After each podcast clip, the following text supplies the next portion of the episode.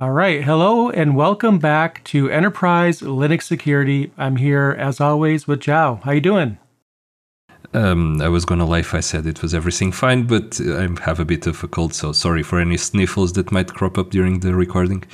Um, as always, it's a pleasure to be here with you, Jay, and we have another fun, interesting episode today. Let's get on with the news. Yeah, so actually, one thing I wanted to mention was the fact that some schools in Michigan were hit by a ransomware attack. And I don't really know anything about this, so I, don't want to spend too much time on it. I just felt like it, it was a probably a good thing to mention because we hear about ransomware at other companies and things and, and on this podcast, but sometimes it hits close to home. So my, my kids had three days off this week because they did, couldn't do anything. So, you know, when I was a kid, we had snow days. We didn't have a cyber security day. That wasn't something that we generally had off for school but they did. And it's just, you know, one of those things where I overhear people saying, yeah, maybe it'll be fixed by tomorrow. And I'm like, no, it's really not. And and the end of the week doesn't look so good either. I hate to say that. I'm not trying to put the sysadmins, you know, or question their abilities, but I know we know what the workload is like and the human condition and also, you know, the unpredictability of where the cruft or the pieces of the malware are in the system and how long it takes to find it. And I just feel bad, but it's just one of those weird things that just really puts into perspective that these these problems are not going to go away anytime soon, if ever. Yeah, and they really hit home when it's something like that, right? Um, right it's different than when you just read about it somewhere or just hear about it in the news. When it's something that you depend on, when it's, I don't know, critical infrastructure, like a school, for example, then yeah, it really nails the point and drives the point home about how important and and critical really cybersecurity should be.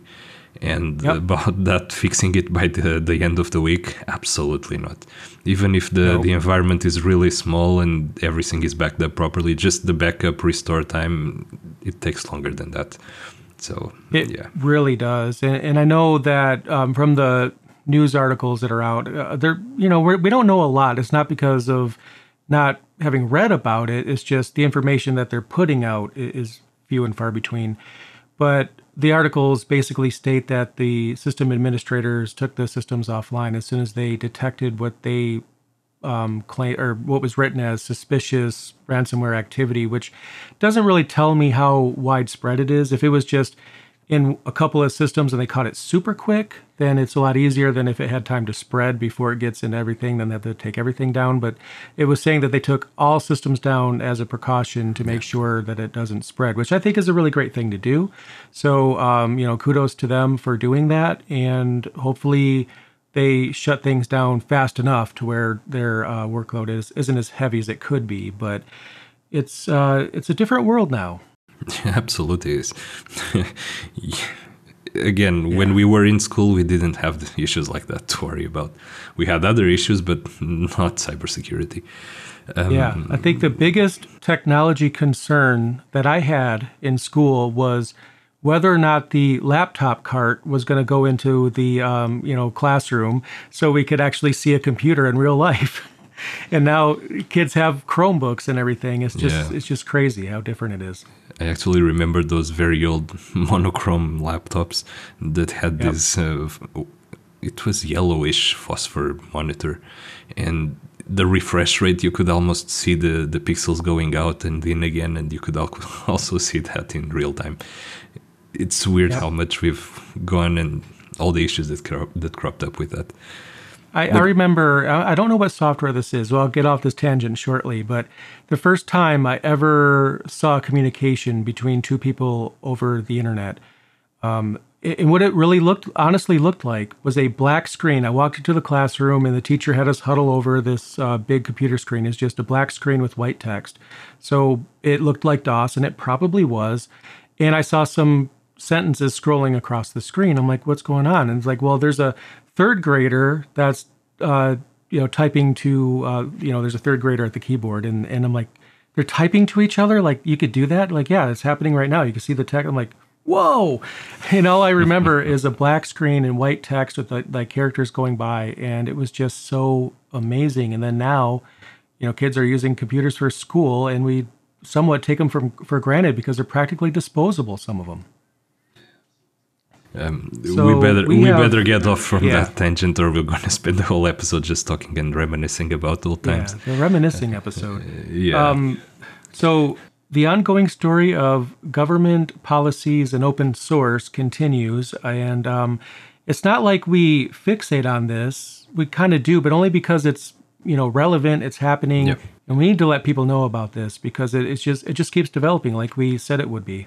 Yeah, it it's relevant, and it's relevant both from a policy standpoint and it will how it will impact enterprises worldwide. Um, the, there is a thing here with with government. It's usually the last one to to act upon something new. So you have the developers that are working in the code, you have companies that realize the potential in the code and start using it for themselves, and then comes the policymakers that because they can no longer ignore the issue, they have to deploy and create some policy around it. And this time it's um, the Senate introduced legislation, the, the US Senate, um, in September called the Securing Open Source Software Act of 2022. Um, it establishes a series of guidelines to be implemented by CISA, and this is a recurring name that we usually bring up in the podcast, um, on how to deal with open source. They actually emphasize that it's really good uh, prevalent and it's widely spread and everybody's using it and it's good for the economy and all of that. And so they realize that there's an issue there, there's a security issue there. Um, and the thing is, with open source projects done mostly by volunteers, there's actually not much you can legislate on the actual developer side. Because if you start dropping too many regulations, if you start dropping too many requirements on the developers, they'll simply move away. Nobody's paying them to do that. So why are they going to, to support that hassle? So Yeah. what this legislation aims to do is to shift that burden to the, the actual companies and the actual federal agencies that are using the software. Um, this became more necessary because of something that we've talked before here in the podcast, which is the supply chain issues. We've talked about supply chain attacks, the different ways that um, the supply chain can be attacked, and the different levels that it affects, from development all the way to distribution to source code repositories, all of that. We've covered that in the past. Um, so this is basic, basically a legislation that tries to frame all of that into something that's actionable. But um, I don't know if the lawmakers actually understand what they are trying to legislate here. And we were talking about this before we, we hit the record button. Um, if you're listening to the podcast in a web browser, say Chrome, for example, if you go to settings, help, and about, you're presented with this very nice window that, that talks about the, the software. We all know that it's based in Chromium, itself an open source project. And then, in addition to that, there's this link that says Chromium and these open source projects. If you click on that, you'll be presented with a list. And this is just for Chrome. That list includes 344 projects on the Chrome on Chrome's last version. Um, you'll have to fill out a lot of forms on each of those 344 projects, and this is just for the web browser alone.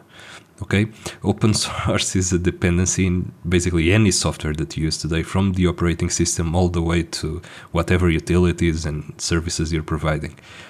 For each and every one of those open source projects that you're relying upon, you'll have to fill out some paperwork, you'll have to create a detailed description, and we'll get into what the the the policy actually says that you need to cover. But there's a lot of things that you need to know about each of those projects. Yeah, and there's a few, uh, actually, a bunch of takeaways I want to, you know, actually talk about here. The the first is that I'm glad that developers themselves aren't being targeted. It, it's more for the companies and the software that they release or use. But if it was imposed on developers, I feel like that would be catastrophic because then you would have college students that are less likely to start contributing to projects just because of filling out forms and whatnot, and it just becomes a hassle. Not that it's not a hassle for companies too. Obviously, that's a lot of work, like you were saying. But you know, I feel like that's a good place to put the burden because if if there has to be one, um, you know, volunteers will just quit, like we were um, kind of talking about before we hit the record button. But when it comes to understanding the you know what they're regulating here, you know, I, I, I'm interested to see that too, to see how well they understand this. But some of the questions that the article mentions that are going to be a part of this, um, it, it kind of makes me feel good that they might be on the right track. So, w- for example, when it comes to libraries and things, um, or any open source project, one of the things that makes me nervous is when a project is quietly basically abandoned.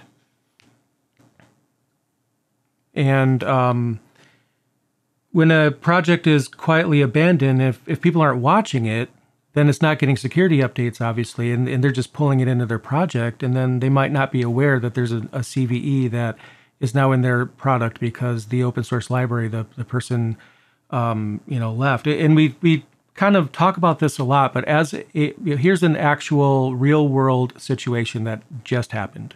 So it was literally this year. So um, I know you're familiar with SSHFS because it's just one of those things that you know pretty much everyone that uses Linux for more than a year is aware of for the most part, and it's something I, I also cover in my book. But I had to scrub that section from the book actually because the project has been abandoned. The maintainer stepped down, and and on the GitHub page, it basically says if you want to pick this up and become a maintainer of this, you can. But I didn't even know about this until I went looking for some additional information while I was researching for the book to find out what's different because you do that kind of thing. And then I realized that it's just not there at all.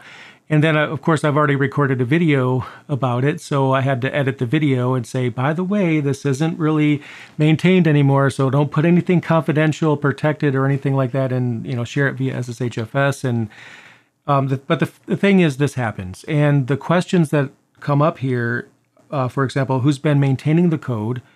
Are they active? And do the packages get regular updates? I feel like those first three questions are almost the same question because if there's nobody maintaining it, it's asking who's maintaining the code.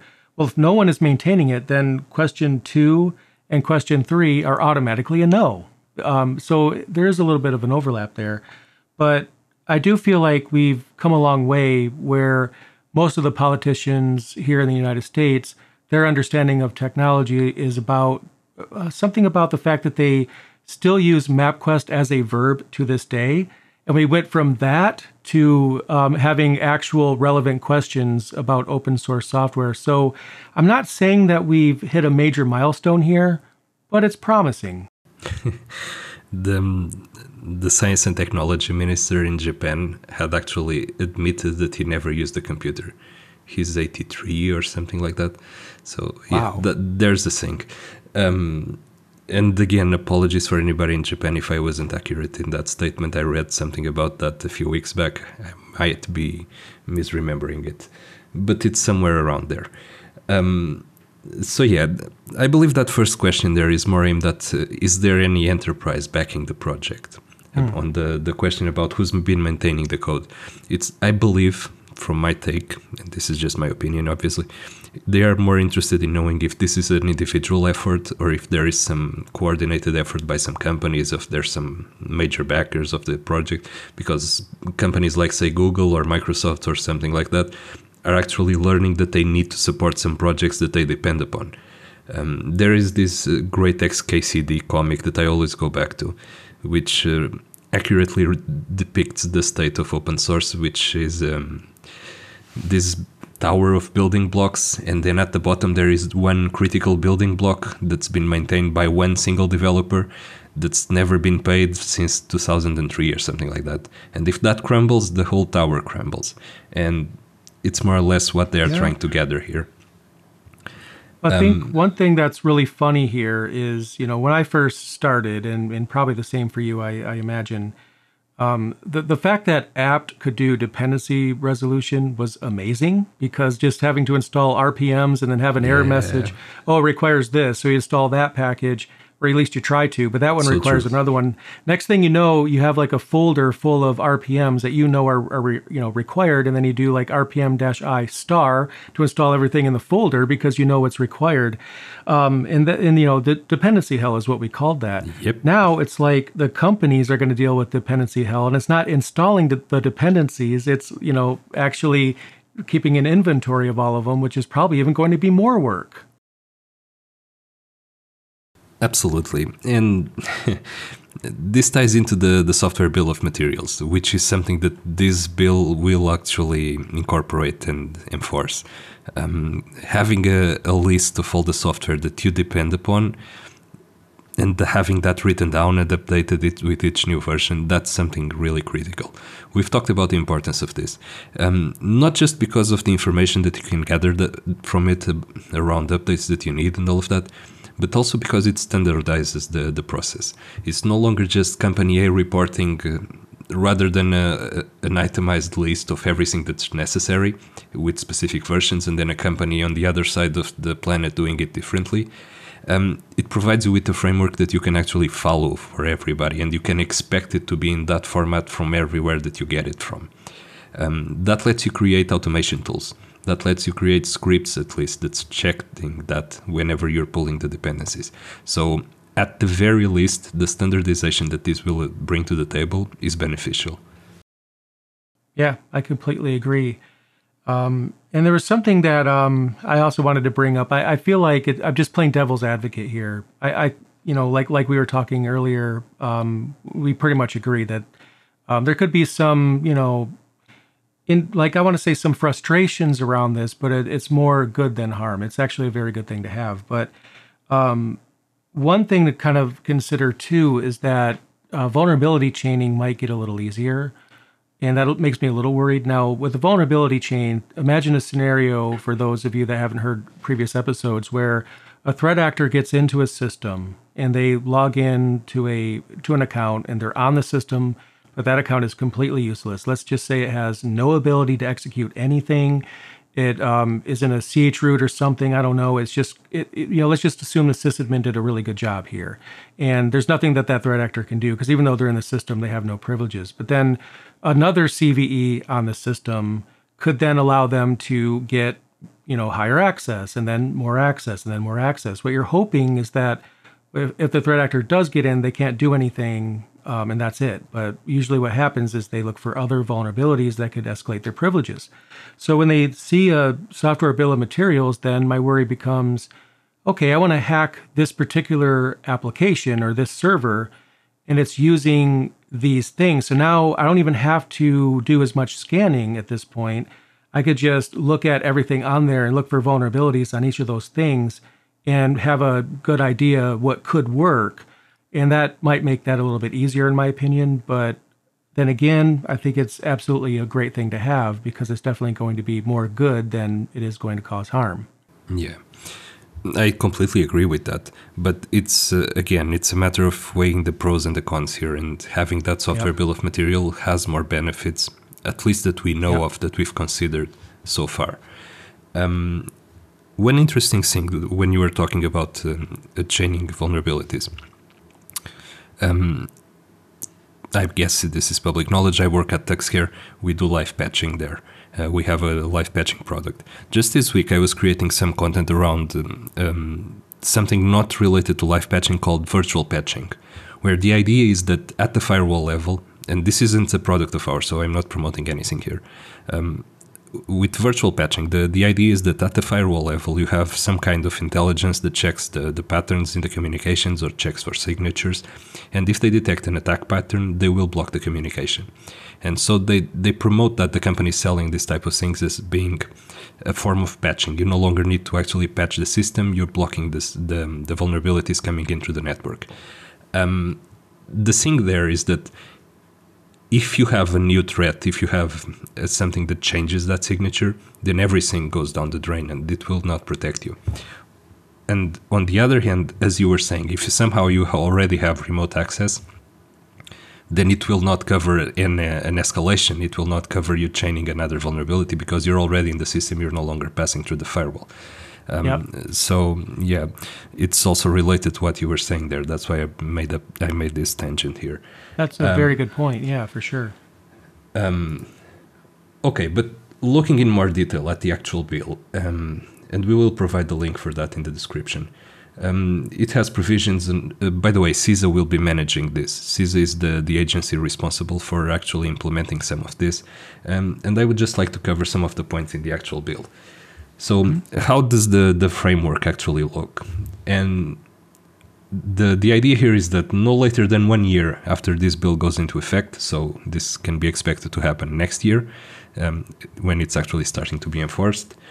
Um, the idea is that for each open source project that you rely upon on your company that you're using, you need to identify the security properties of the code. What they mean here is that they want to understand if the, the software that you're pulling in is written in a memory safe language or is written in something that, say, for example, doesn't let you actually rely on pointers directly. So the idea is avoiding C and C immediately. This ties into a, a separate requirement that came out like uh, the week before, as the time that we are recording this, like one week ago or something like that. I can't recall if it was CISA or if it was the NSA that uh, recommended that developers abandoned memory and safe languages like C and C and started developing, say, in Rust or C Sharp or something like that, which avoid the memory issues. And the memory issues are at the core of a great many number of vulnerabilities out there. The buffer under, underflows, the buffer overflows, the um, corruptions, reading and, and privileged memory. All of those depend on you having code that directly handles the, the memory positions. Um, so not coding in a language that lets you do that will make it avoid avoid those problems.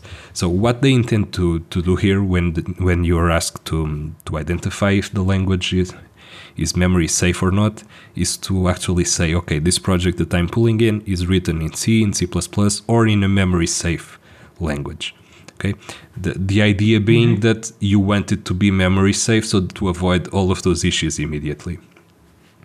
Now, applying this in retrospect, there's a really large number of projects out there written in C from the top right. of my mind, say the Linux kernel, for example.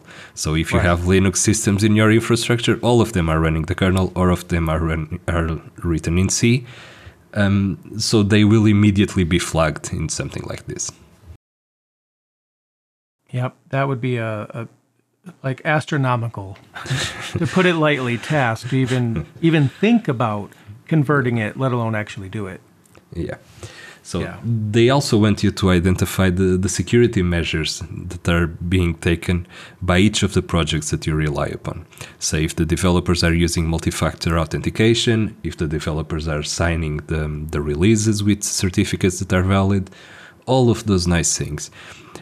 Again, going back to the Chrome example, that's 344 dependencies where you need to check all of those things.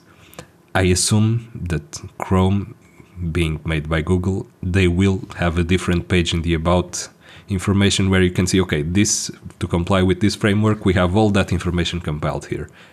I expect most applications will start doing that and start having a page like that. Because if yeah. you need to go by hand do that on each and every project, I wouldn't want to be that IT guy. That would be a job that would require a lot of coffee like a ginormous amount of coffee, like like entire like gallons of coffee. Give me all the coffee to get this done. Oh my gosh, I can't even imagine. I can see this being the new intern task. But that's just me. Yeah. I wish you were wrong, but unfortunately, it's really hard to refute that because I know how things generally go. Yeah. I'm not laughing because I, you know, I'm laughing any anyone's unfortunate. It's just, you know, very ironic. Um, that's how it, it normally it's goes. It's been there, done that situation. So, yeah.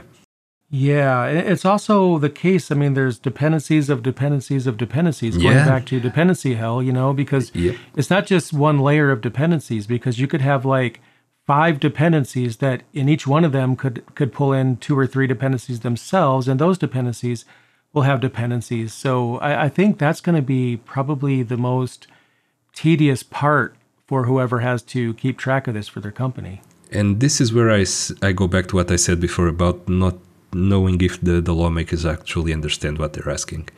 Um, if you have to follow through all of those dependencies, at the end of the day, you're going to have to shift the, the responsibility of creating this list from the company back to the developers. to the open source developers themselves because they will provide that information so that companies can actually use their projects. So the initial idea of actually shifting this to the companies to avoid overburdening the, the developers might backfire and the developers will have to provide this themselves as well. Um, that might be a really great thing because if they're asked to do this, they're going to automate it. They're going to like have some kind of a, a, script that's going to look at the last update on GitHub and scrape that in there. Um, once they have that information, they're going to get the version numbers and they're just going to have like some kind of automation where they're going to, I, guarantee this is going to happen because you tell, ask any developer or even a DevOps person to do work like that, they'll have it automated by the end of the week. But then again, I'm not trying to, to minimize the impact here. It is a lot of work and it is a, de- you know, deterrence from what people are normally working on. And there will be a new market for new applications to check it. So, yep. Um, I guarantee you I'll see ads for that within a year. Okay, moving to the next point in the in the lawmaker's description of what they actually want. Um, another interesting thing that they require is the number and severity of publicly known and patched vulnerabilities for a specific project. Um, that's amazing information if you're a malicious threat actor. so they are immediately telling you, okay, I have so many publicly known vulnerabilities, just come and exploit them. Yeah, it's like a bullseye painted right on your company, yeah. inside of your company's wall. I mean, I understand why they're asking this, but come on, this is like a shopping list for an attacker. Then they want to understand the breadth of deployment of a given open source component. Um, I don't understand if they want this to, to realize how many instances of it you're using it internally or how how many instances there are globally everywhere from a specific project if it's widely used or not um, I would assume if it's something like Chromium, it's everywhere basically.